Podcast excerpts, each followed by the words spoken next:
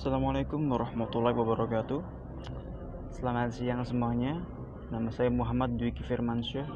Saya berasal dari Tangerang Selatan. Jadi pada kesempatan kali ini Saya ingin sharing-sharing Saya ingin sharing-sharing mengenai hmm, Kehidupan mengenai Gangguan bicara yang sedang Yang sudah saya alami. Jadi saya sudah mengalami Gangguan bicara ini semenjak usia 8 tahun atau sekitar usia hmm, sekitar berapa ya? SD kelas SD kelas 4 kelas 3 tuh ya. Itu mulai berasa. Kok gue bicara begini itu kan? Kok gue bicara begini dan dari hari itu dari hari ke hari itu mulai mikir dan mulai menyadari itu loh kalau gue tuh punya masalah cara bicara. Dan dari situ dari waktu ke waktu itu kan dari kelas 4 kelas 5 kelas 6 baru semakin kepikiran itu ketika kelas 6 tuh kan.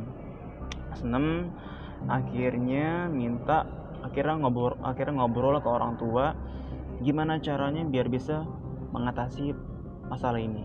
Dan ketika itu uh, saya minta ya kan oh iya ini saya sempat diajak oleh orang tua saya itu dibawa ke terapi apa ya semacam ini sih kayak di, apa ya dipijat dipijat bagian kaki tangan itu dengan kayu yang emang agak sakit sih memang. Dan ini lebih ke terapi syaraf sepertinya. Ya terapi syaraf. Dan itu sempat saya lakukan ketika usia masih SD lah kira-kira ya. Dan itu sudah berlangsung lama banget tuh kan. Terus dari waktu ke waktu ya itu mulai menyadari itu kan. Mulai menyadari, mulai menyadari punya masalah bicara dan dengan segala macam hal yang saya terima dari dari SD, SMP, SMA, terus juga ketika hmm, ya ketika SMP itu adalah salah satu masa-masa juga yang terberat untuk saya. Karena di situ saya hmm, bisa dibilang salah satu masa-masa yang saya itu cukup banyak dibully itu ketika masa SMP dan itu benar-benar masih kerekam di otak saya. Wajah-wajah orang-orang yang sempat mengebuli saya. Orang-orang yang apa ya yang berkata-kata kasar itu.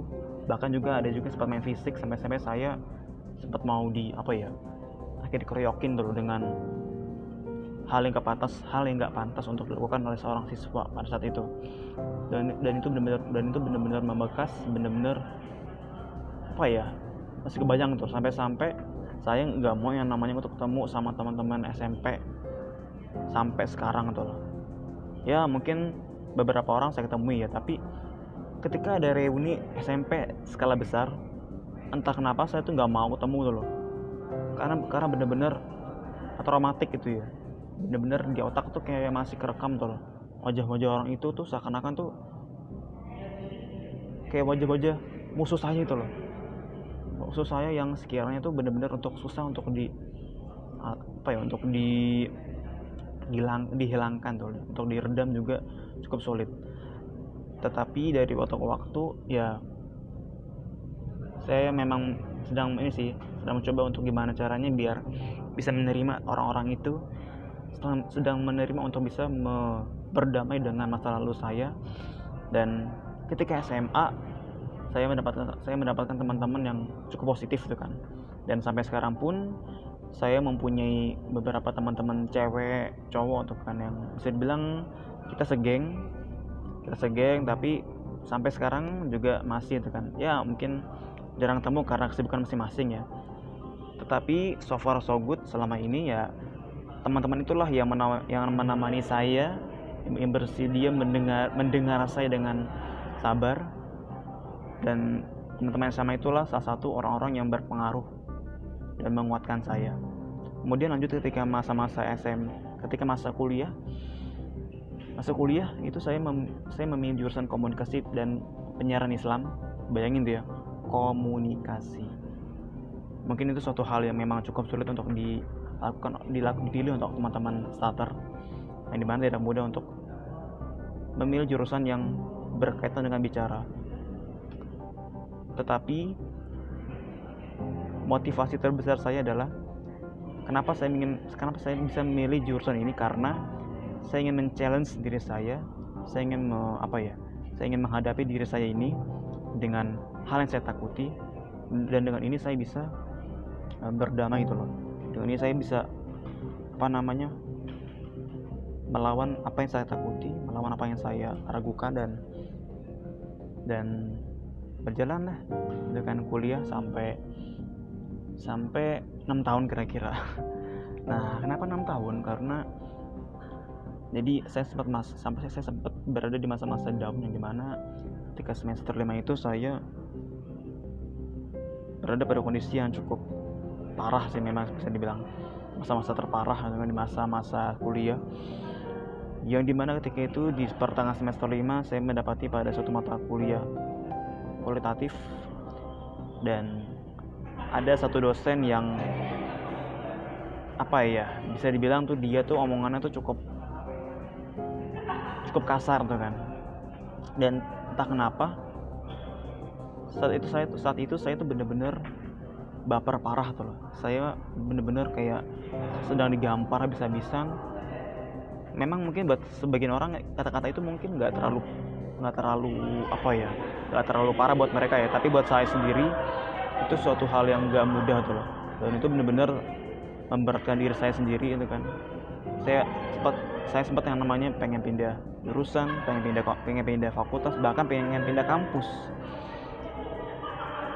Pada akhirnya saya saya berpikir ulang mungkin gimana caranya biar saya saya berpikir ulang gimana caranya saya bisa berdamai dengan diri saya sendiri pada saat itu. Dan saya akhirnya memutuskan untuk saya mengurangi hmm, mata kuliah yang saya pilih.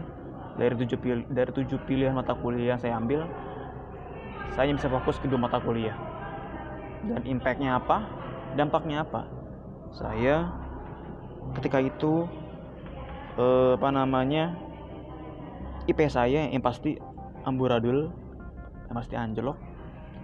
Terus kemudian ya gitu psikologi saya psikologi saya sempat benar-benar parah sih. Bahkan saya juga sempat saya bahkan saya bahkan juga di semester lima itu saya tidak mau yang namanya eh nggak nggak saya jarang ke kampus tuh kalaupun ke kampus saya jarang masuk ke kelas. Jarang masuk ke jarang masuk ke kelas dan itu benar-benar suatu hal yang kalau dilihat lagi itu ya kalau flashback tuh wow. Separah itu sih gue di semester 5 separah itu gue saat, saat masuk kuliah. Separah itu dampak dari orang yang tidak mengetahui kondisi orang yang gagap. Dan dampaknya tuh kayak gitu tuh loh. Psikologisnya sosialnya ke ekonominya. Dan itulah yang saya hadapi ketika semester 5 itu. Psikologis saya benar-benar rusak tuh kan. Bayangin tuh. Ketika itu ketika dosen itu dia mengatakan kata-kata itu dengan serentak teman-teman kelas pada ketawa dan saya dan saya hanya bisa terdiam terdiam membisu terdiam dan bingung untuk berkata-kata tuh dan pada hari itu juga saya benar-benar konflik batin. Saya benar-benar berpikir ulang gimana cara saya biar bisa kuliah gitu kan. Dan pada akhirnya udah saya putuskan untuk pada, pada akhir saya putuskan untuk mengurangi mata perkuliahan itu dan saya hanya bisa fokus ke dua matkul. Ketika sudah singkat, singkat cerita saya beristiqoroh saya berpikir ulang kepada Allah Subhanahu Wa Taala agar menemukan jalan yang terbaik.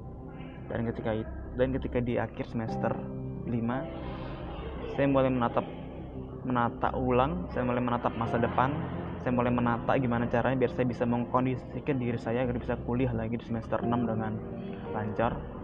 Dan sampai sekarang lah sampai sekarang lah saya bisa berproses kan sampai sekarang saya berproses dan alhamdulillah sekarang sudah sudah sidang skripsi dan sudah menunggu jadwal wisuda dan saya berharap sih hmm, isu gagap ini bisa terus disuarakan di Indonesia dan saya berharap saya selaku apa namanya ketua yang terpilih dari Indonesian Starter Community saya berharap isu gagap ini bisa terus disuarakan di Indonesia agar bagaimana caranya isu ini bisa terus diangkat. Isu ini isu ini isu ini bisa menjadi isu yang menjadi perhatian halayak publik. Dan visi misi komunitas kami bisa bergerak dengan lancar bisa bergerak dengan mulus dan bagaimana caranya agar kami bisa bergerak dengan sustainable.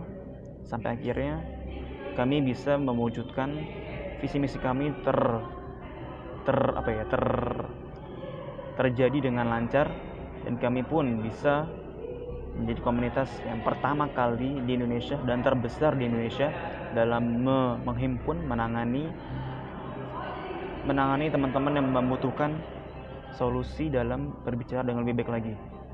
Oke, okay.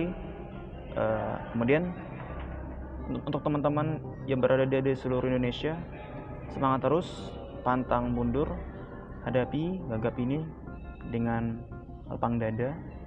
Dan kita banyak-banyak sharing di grup WhatsApp yuk. Terus juga semoga teman-teman apa namanya jangan sampai teman-teman menjadikan masalah gangguan bicara ini untuk melemahkan teman-teman. Karena saya saya karena saya yakin setiap orang mempunyai kapasitas kapasitas masing-masing.